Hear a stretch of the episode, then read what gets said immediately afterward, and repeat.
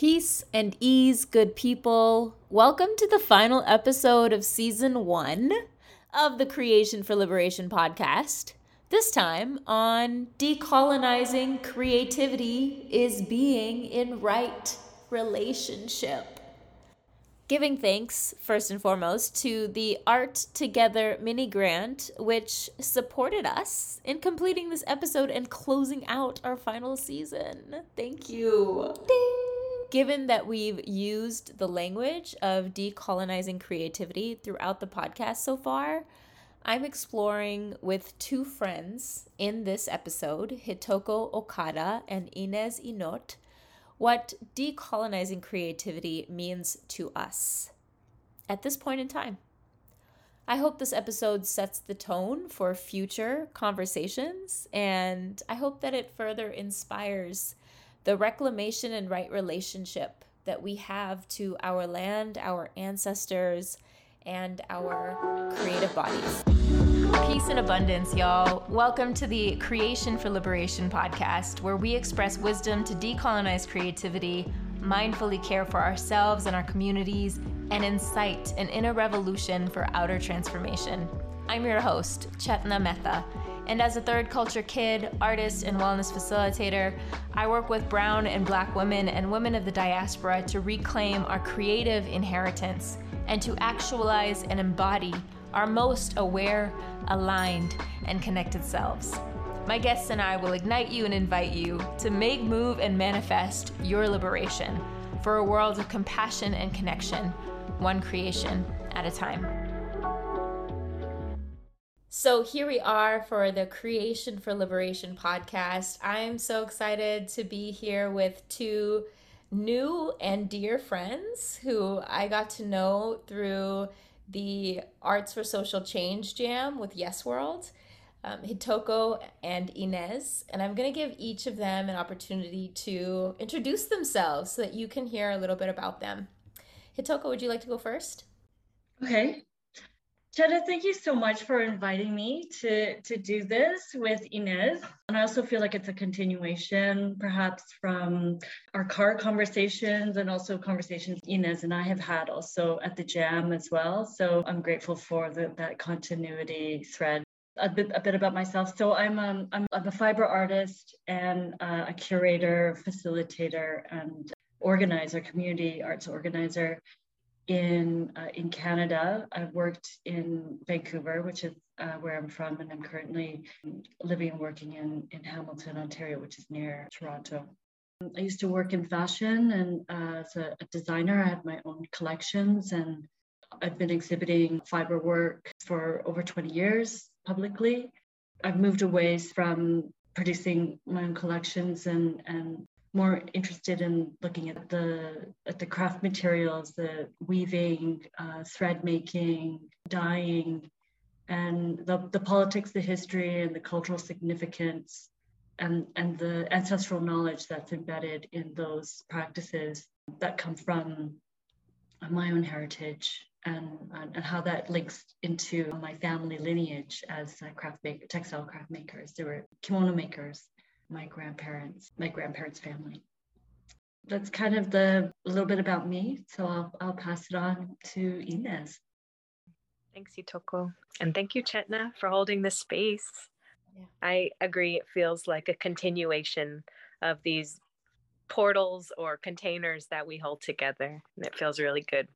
So I'm Inez Inok't, uh, Mama Muralista. I'm an muralist, educator, a mother. I teach high school mural activism and decolonizing art history.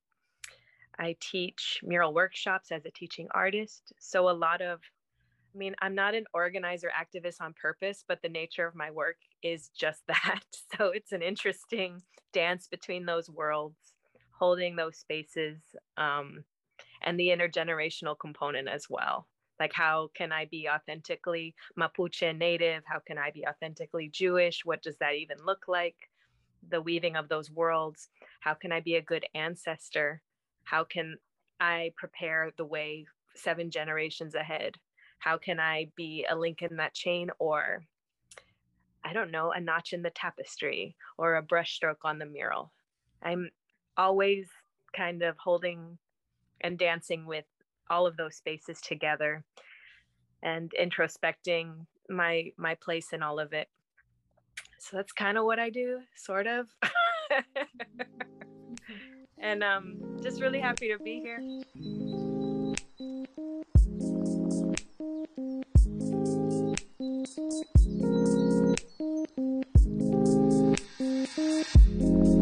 What does decolonization or decolonizing mean to you in your life in your roles which is a huge question because also this this term is controversial. Um, and people have whether it be natives of turtle island or you know natives of other um, places and spaces in the world there are a lot of thoughts um, on what this means. So really this episode is just to explore what it means to us in our roles and purposes in the world knowing that part of it may be true for others and part of it may not be true for others and that's okay. We all can can i believe have our own relationship to what it means to decolonize our bodies and ourselves and spirits uh, as respective to colonization overall. So what does decolonizing mean to you at this point in time? I was like oh um, i am i love this question. And it's also a oh, it's like a living, breathing question throughout my life and looks different at different points in my life, like facets of a diamond. And where am I looking and how am I looking? So that that introspection, that uh, Socratic method, if you will, I don't know, just that constant questioning is innately indigenous to me is like wanting to connect deeper with the core and the root of the thing I find that I am a stronger artist in my motherhood. When I am authentically and unconditionally just pouring into myself as a mother, as a parent, it makes me a stronger ancestor. It makes me a stronger artist. It makes me a stronger, what's the word?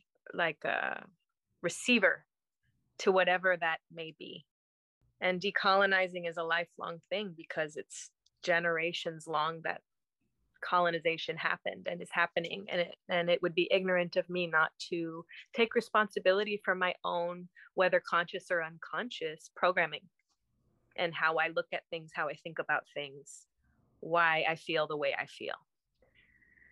So I think questions great. The questioning just questioning is a wonderful tool in decolonizing for me i find. Asking questions um, just just being uh, fearless in my vulnerability mm. and showing up. I'm it's very easy to tap into that as an artist i find. Like it's a very intuitive natural thing. So finding a way for that to transmute and apply throughout my life in all facets of my life feels good to me. And um, there's never like a, one answer at any time.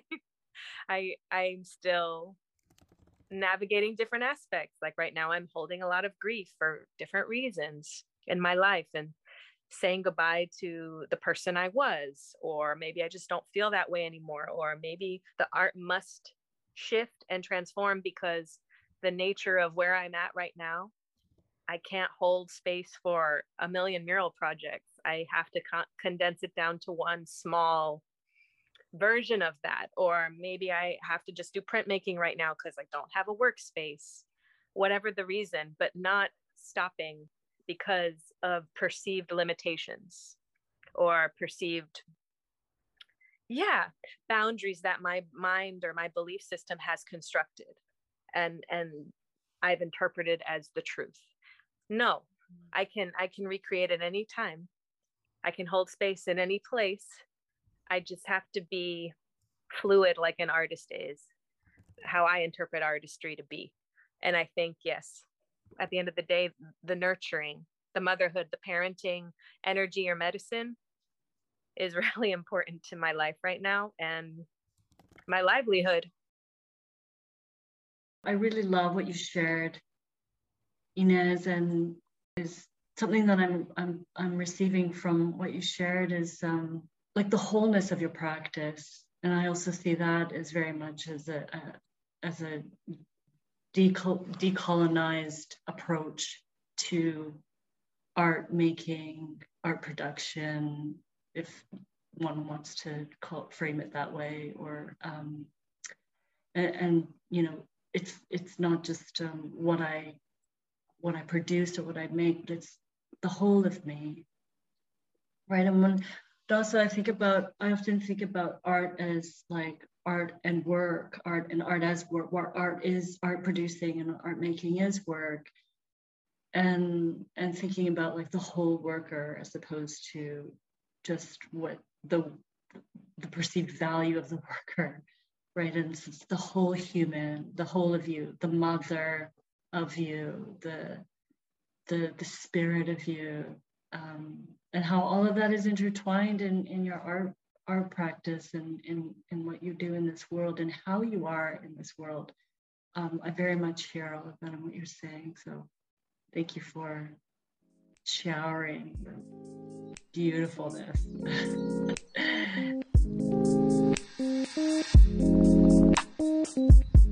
Yeah, I don't really, I don't frame my work as a decolonial work, although it, you know, it, it very much is. Like, uh, like I ground my work in the history of globalized textiles, which is was the impetus for uh, uh, colonialism. You know, oftentimes the the story is told that it was in spices, but where the money was was in cotton and in textiles. That's where the money was and in my work i've been studying like the history of textiles and and, and the the emergence of globalized capitalism and uh, the history of cotton and indigo and how um, the british usurped the uh, textile trade that was flourishing all over asia west asia uh, africa and the most skillful and like refined cotton cloth was produced in India uh, in China, and they had the most developed technologies for cotton cloth making and uh, the chintz and the just like really sumptuous fabrics that the rest of the world had never seen nor it was magical. I don't want to get too much into the history of it all, but um, it led to the transatlantic slave trade and um, and and although that history has changed somewhat, the patterns of that and the the the, the beginnings of like who controls the shipping, the ways that uh, policies are made, comes from all of that that history. That was that was the the formation of it. So those patterns still exist now. The trading is no longer across the Atlantic, but now it is across the Pacific. And the labor relations are different yet uh, similar. I'm not trying to say that they are the same, but I'm just looking at the history of where the source of fast fashion comes from and why that pattern still, you know, it's an echo of, of that history today. And also like at the end like who who benefits and who doesn't who's extracted and who benefits right? So there's the global north the global south and how that relationship has uh, is maintained through the fashion industry. In that respect you know i feel like my my work is located in in that understanding that his history critically. I just i what i really feel about my work is that i'm just trying to remember how to be human again and that that memory is it's in my DNA, and I and I do believe that it is um, it is uh, passed down through the knowledge of of my ancestors through the practice of, of heritage craft like kami ito making, which is paper thread making, weaving, and in in dyeing, plant uh, plant indigo dyeing and and persimmon dyeing. And there's so much knowledge embedded in those practices. And they seem unrelated but but they all came to me because they're all connected. They're connected also in that they are all practices of how to be in relationship with the land. You know the the the the indigo dyers say they were they were telling me that you know you're not you're not getting the color blue when you dye the cloth but rather like it's a living vat the the the dye is alive and it is believed that it has a spirit and the spirit will the dyer births the vat and that dies. This is this is the language um, and the understanding and that there's a spirit and also because the vat is alive it requires the dyer to care for it in order for it to live a good and happy life. And so it needs more food. It needs more heat. It needs less heat. Sometimes it's just too tired. It needs to rest for a couple of days. It, it's moody and temperamental and it has needs. And you know the dyer is is a caretaker. Uh, we're we're stewards. And so we must learn the language of the dye to read it to under to to listen listen with our hands see it's the quality of the, of the liquor the um, understand how it's expressing in its color and then you know giving what it needs and learning its language. And it's non it's non-verbal.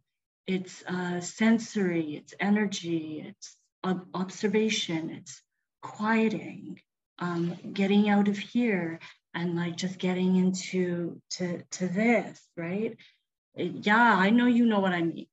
And um, and um, and the dyers say that the color blue that you receive from the vat is that there's there is no other like like dyeing indigo is the most honest craft because the blue color that you receive when you dye is the truth of your relationship with the vat how true you were as a right as a caretaker were you shitty did you overwork it right? Are you being extractive, right? Like it, it, it's it's all of that, right? Did you did you care? Were you attentive? Were you loving? Were you kind? Were you a good caretaker?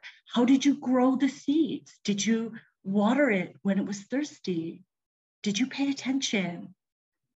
Were you good to the soil even before the seeds come? You know, were you good to the soil? It demands of us what it means to be human and to be caretakers. And the blue is the reward, um, is the truth of, of that uh, practice. That's that's the shit that I'm learning, and I'm failing every fucking day, and I love it. As I hear Hitoko speak, I just couldn't help but feel like in my in my bones like how innately indigenous art practices are of the earth.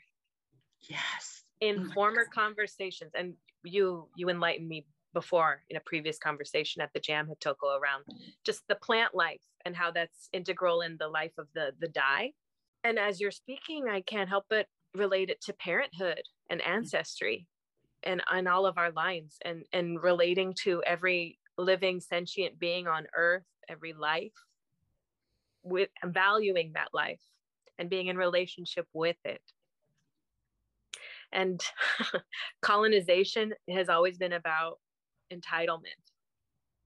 It's yeah. not about it's not the indigenous way. It's not about relationship. Everything about i just see i see that as a universal thing. Indigenous nations all over the world how integral relationship having a good relationship with everything is to be in balance.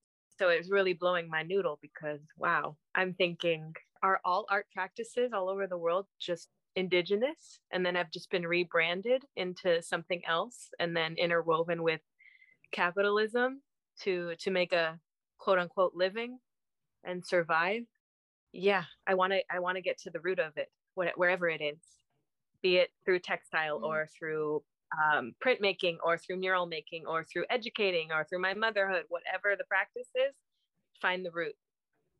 Where's mm-hmm. where's the Where's the original, the truth? Where's the truth?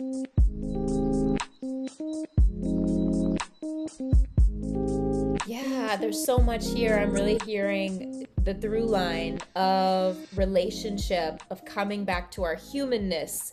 And it's funny, we, we have this word human, humanity, that just describes people. But I think what it often forgets is that we're also animals and we are also earth. And part of coming back to our humanity is coming back to the fact that we are animals, we are earth dwellers, we are sharing a home here uh, on the planet, in the universe, with so many other creatures, known and unknown. And what is it like to come back to the lineage, the people who made us who we are, and the people who are coming from us on the land that we're on? Uh, through the gifts that we have, through the resources that we have access to, whether it be indigo dyeing or mural painting or you know facilitating or all the ways in which we can exercise our creativity, parenting, cooking, you know, caretaking. I love just what you were talking about, Hitoko, about being in relationship with our tools and understanding that it's a collaboration. Colonization for me also is very, um, yes, about um, individualism and the individual intellect and like the ego.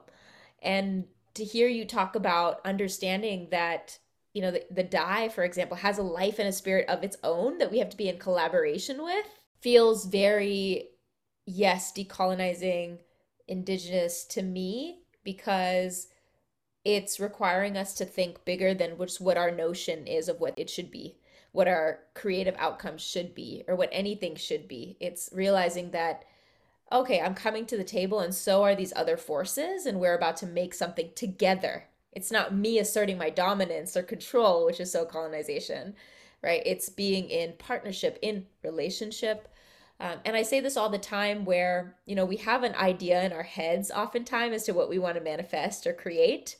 And it could be so limiting if we're just attached to that intellectual idea, not realizing that at the very least, our hands are going to be involved in the process. And our hands and our bodies have a different skill set to bring to the table. And then when you just blew it up and said, oh, there's also the elements of nature that's involved in the practice, that is so beyond our control. To imagine that nature is also at the table, along with our ancestors, along with some greater purpose of a highest good, uh, in addition to, you know, us being at the table, feels like such a collaboration every time we create, even if it's with ourselves. And that collaboration in relation is what feels like such a decolonizing, liberating and also accountable and responsible thing, right? To be able to collaborate with others is hard because it is letting go of control, it is mm-hmm. surrendering mm-hmm. to something bigger. Uh, and while it does seem what you were talking about, Hitoko, it does seem unrelated, it is interconnected, as you said, too, right? Um, it's so deeply interconnected and i think that's part of decolonizing realizing the interconnection between everything whether it be a rock or a human or the cloud in the sky you know? Um, it's beautiful to consistently come back to that relation. I've been thinking about about that as well with this upcoming workshop i'm doing. I'm doing a fresh leaf indigo dye bath. So it's not the fermented kind that's more stable. The fresh leaf is is less stable. It's a precursor to the indigo. So it's um it has more volatility, meaning that it, it expires. It, it has it has a short window to be able to bond to the fibers. And so I was like, oh, like it's not going to work out because blah blah blah. I'm like, no, actually, I'm I'm not teaching technique here, and I'm not. I have no interest in technique at all. Um, and also, I just I, there's something super appropriating about that as well that I I just don't feel like there's space for me to be able to like dive into, um, like to have conversations with people like like art gallery or whatever like people who want that. I just anyway, blah blah blah. Not not doing technique, but like, can we have an experience can we have a collective experience where the conflict would the conflict would arise where it's like oh this isn't working it's not the color i want right like all the things that you're saying like you have an idea you want to do this thing this thing it's not working out how you want it to right and the invitation to what is the plant saying? Like, what does the plant say? And what color is it offering you in this window? This is its capacity, this is its offering. Hmm. How can you receive it? That's the fucking workshop, man. yes, we need those workshops. We really, really do. I love that so much. I relate. The abundant creativity program that we do is not about like like uh yeah technique or tools or what to buy to draw better or whatever it's about how to honor all the ways in which creative energy is flowing all the time in our lives and to actually notice it and give thanks to it and care care for it rather than expecting our creativity to take care of us to make us money to give us clout or fame or whatever right Inez, how does this land with you? How do you practice you know love for the process and relation in in your work with student activism through mural making. Great question. Um it is everything has a cycle you know throughout the year throughout time and space throughout where people are at in their life. Maybe they didn't eat that morning because i work with a lot of youth you know?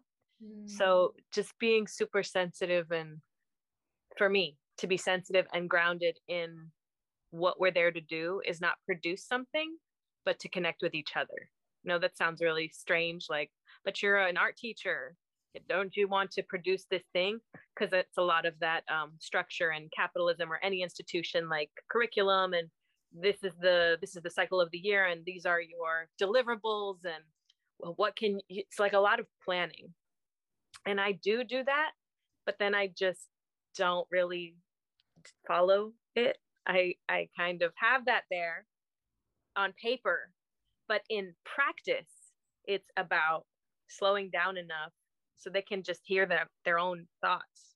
So always starting with something that's grounding and like watercolor paint. That's typically where we begin mm-hmm. because it it's kind of amazing the just the you can feel it. It's a very palpable shift in energy when when they arrive and it's at the beginning and they don't know me and there's no trust there's nothing. Mm-hmm. but then the actual practice of watercolor paint just to begin. And then just the you can feel the room being grounded. Mm. and then they can uh, be more attuned to how they feel where they're at. Do they need water? Do they need nourishment? Did you eat? Let's talk about it. Let's not. How are you starting there. And then from there, we can make something, maybe we can create something, but it's not because it's a must. I don't I don't want to create out of survival. I feel like I'm often pressured as an educator to produce some sort of content or thing to show like here we're we're a successful program or or this is what i do. Here it is. It's a physical thing. It's not. It's a it's back to relationship. It's where the students come and feel safe enough to just exist and then from there we can make anything. Yes. Ugh getting chills in my body because it's so real. Just imagining you, Inez, with like these young people being like, hey, it's cool. We don't have to produce anything right now. Have you eaten? Are you okay? Like, do you want to talk about it or not? Like, how healing that is. And yeah, having worked with youth before, you know, them not eating in the morning can be so many reasons that needs support, that needs care. Uh, that goes beyond, you know, painting a mural, but also meeting them where they're at could help them use the tools that are available to process or to connect or to produce in a way that feels rewarding. Um, so I love that you're creating that space. And I thought about watercolor when Hitoko was talking about the dye and like the spirit of the dye. The spirit of watercolor is very humbling. um, and I got to watercolor and play with both of you in that. And I walked away feeling a new admiration for watercolor as a process. So I appreciate that. Oh my God, if you were my high school teacher, oh my God. I'd be I'd be so healed. Oh my God, I'd be so healed. um, and I've said this to you before, like, like deeply, thank you for your work in this world. My God. Inez, thank you.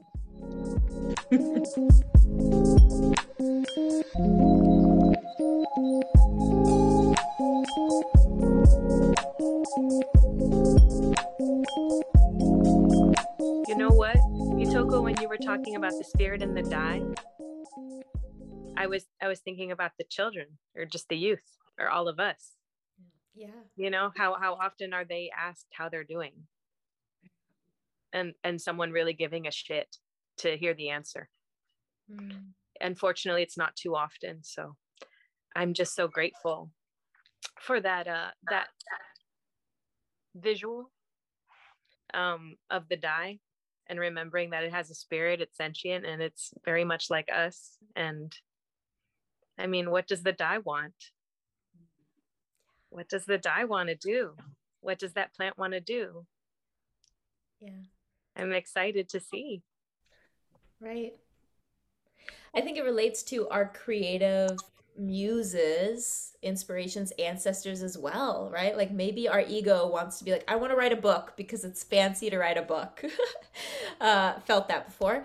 But meanwhile, ancestors or spirit or my creative muses want me to facilitate more community circles. Not a lot of money in that from what I've seen, although it is possible, absolutely. Um, one is definitely more service oriented and to me in my mind and I could be in that, you know, push and pull for as long as I can be. But what's it like to be like, okay, I'm going to follow what ancestors want me to do and feel really supported in that and see how supported I am in that. Um, I think that that speaks to also the spirits around us giving us these ideas or these downloads and how can we meet them where they're at um, and how they're offering us guidance to actually see and acknowledge it and then use our bodies and our place here on earth to carry it forward, to bring it to fruition in a supported way, in a collaborative way. I think it also relates to how we meet ourselves and like, you know, the, all, all the parts of ourselves that uh, are childish or are throwing a tantrum or uh, are totally resistant and rebellious to everything that you think you should do, right? How do we meet those parts of ourselves as we sit down to create or go to make something or you know, visualize or imaginate something, how do we meet ourselves where we're at and not expect us to be, you know, pounded into the ground producing? So I think it relates to how do we meet the land? How are we in relationship with the land? How are we in relationship with spirit and ancestors? How are we in relationship with our children and our young people? How are we in relationship to our tools? Um, it it is it is that. Anything else alive for you now? Actually, yeah that money is not made of paper, it's actually made of cotton. Yes. Yes. And I think about what Hitoko was saying, and then just the core of the core truth of the energy of money before before it transformed into money and all that that represents for people is cotton is that seed so the way in which it's harvested historically through through the slave trade and slavery and oppression and and that there is a um, that's in the money too. To to honor the energy and the healing in whatever whatever money means to the person i'll speak for myself. I've been doing a lot of healing around money and the energy of money but now just making that connection with the dye and the cotton as a plant to do some more mending and work around that mm. so that I can to to use a word you use beautifully usually is alchemy alchem how am I going to transmute or transform this energy into something that can that can be beautiful that can create something else and flourish instead of instead of uh, which I'm working on still uh, being a survival thing having that negative um, to me negative um, currency, colonizer currency, if you will, and and how I value money. Yeah. And, but how do I indigenize it? How do I decolonize it? It's it's a plant.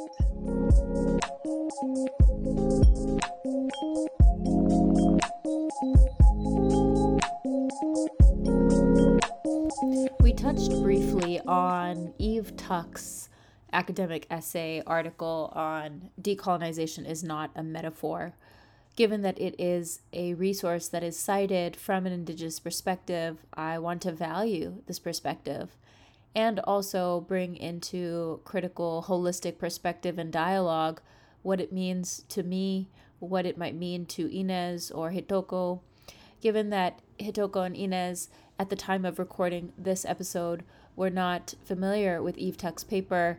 Uh, Inez expressed some thoughts that were inspired just by talking about the essay. Uh, and here is what she had to say. I've never read what you brought up, but it sounds like Gil Scott Heron's The Revolution Will Not Be Televised, essentially. Mm. Just uh, it's a, a new remastered version of that, but I don't know because I haven't read it. But but what the revolution will not be televised meant to me growing up and having a father who was an ex-political prisoner who was exiled to the United States. We have in our indigenous heritage, but all of these intersecting of overlapping identities and experiences um, intergenerationally. Bringing it back to the revolution will not be televised. It's not about the show, not believing one's press. The wokeism, if you will, of whatever said event or decolonizing has become such a buzzword in many um, many of these institutions and i'll speak for like education specifically how that is now becoming more popular and being an indigenous person who also happens to be an educator. I mean i'll just say it that i'm holding i'm kind of the token indigenous person at my where i work at the institution. And so what does that look like and how how am i allowed to to hold the space on paper? So just being aware of all of these overlapping things like decolonizing at its heart yes. But decolonizing on paper no. Decolonizing on tiktok and social media no no no no decolonizing to get attention and likes no thank you. That's not really the thing. We're i'm getting i'm getting too caught up in the in the energy of the money not the energy of its essence the root cotton seed. So like where are we going? I'm i'm i don't want to get um it's kind of like the projector metaphor like there's so much happening on the film and uh, i must make sure that that's good first before i project really big onto the screen because i have a, a, film and editing background too.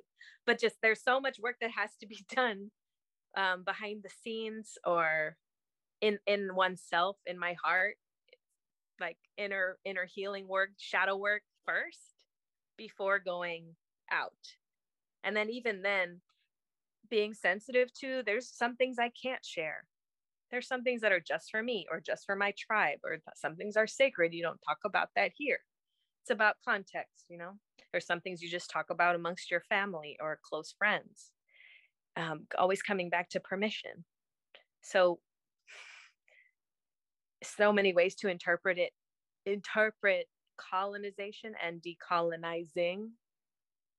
Kind of like a fish in a fishbowl doesn't know what the water looks like mm. you know it's so ingrained in in day to day so what does de what do, what is that what yeah. what am i decolonizing if i can't even see what what it, it is that is colonized within me and how i'm actively participating in colonization and like that's not a comfortable conversation to have, but it's necessary. To quote family and community activist Maya Birdsong, who says uh, something that relates very much to our conversation here. A vision that brings us closer to one another allows us to be vulnerable and imperfect, to grieve and stumble, to be held accountable and loved deeply, we need models of success and leadership that fundamentally value love, care, and generosity of resources and spirit, what we long for. All of us have ancestral memory of what it's like to live connected and interdependent lives. We may be disconnected or too far off from those traditions to claim them, but we can listen to our needs, our longings, and through ritual, rite, and practice, build a way of being in the world that honors and makes tangible connections to one another, to nature, and to spirit. This is a process of decolonization.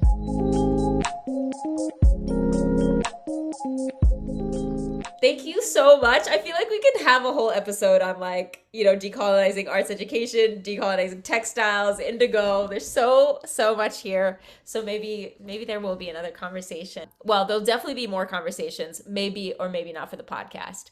But thank you so much for being a part of it. Please just share um, where you would like people to find out more about your work.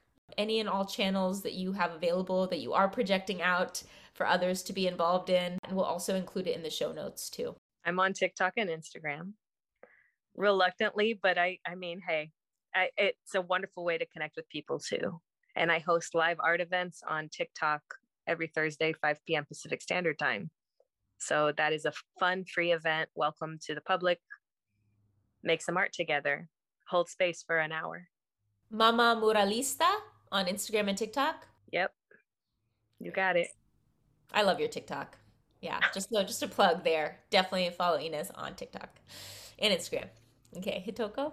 I'm at Hitoko Okada uh, on Instagram, and um, those are more like my my projects, um, my artistic practice, and like my sort of more vulnerable narratives are um, and connected to what we shared uh, here today is uh, at Hitoko Studio.